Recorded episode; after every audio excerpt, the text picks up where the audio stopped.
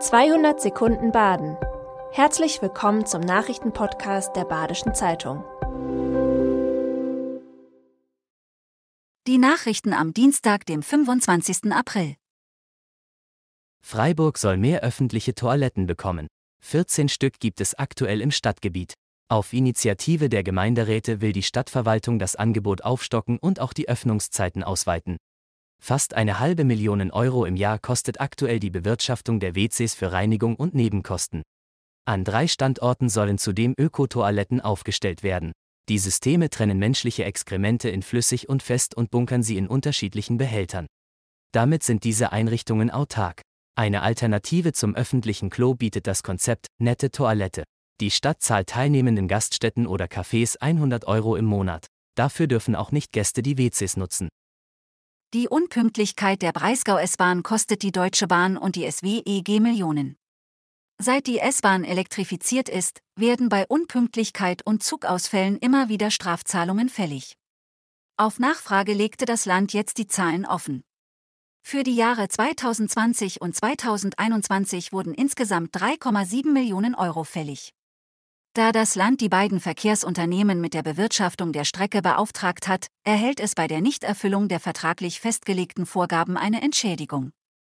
Auf der Strecke zwischen Kaiserstuhl und Villingen kamen seit Jahresbeginn zwar fast 93% der Züge pünktlich, allerdings wurden nur etwas mehr als 2/3 der Fahrten mit der vereinbarten Sitzplatzkapazität bedient.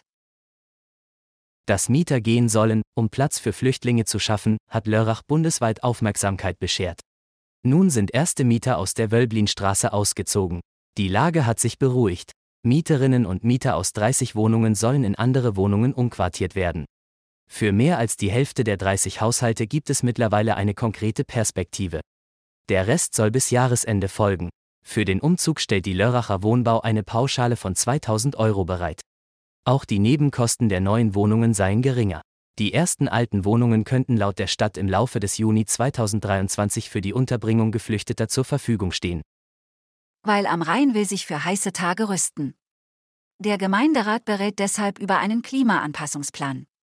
Durch den Klimawandel steigt die Hitzebelastung vor allem in Siedlungsgebieten stark an. Auf Antrag der grünen Gemeinderatsfraktion wird nun über mögliche Anpassungsstrategien nachgedacht. 2 Raumplanungsbüros haben als Entscheidungshilfe Analysen verfasst.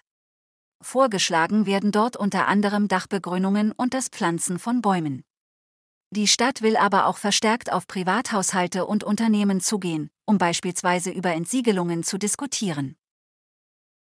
Weil ein Bauherr statt eines Hotels in Malterdingen eine Lagerhalle gebaut hat, muss er sein Grundstück an die Gemeinde zurückgeben.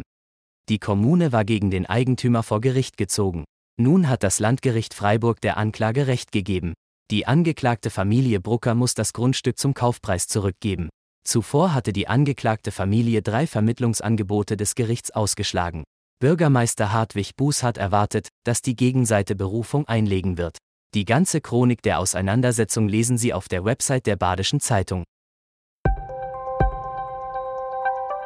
Das war 200 Sekunden Baden. Immer montags bis freitags ab 6:30 Uhr. Aktuelle Nachrichten rund um die Uhr gibt's auf der Website der Badischen Zeitung badische-zeitung.de.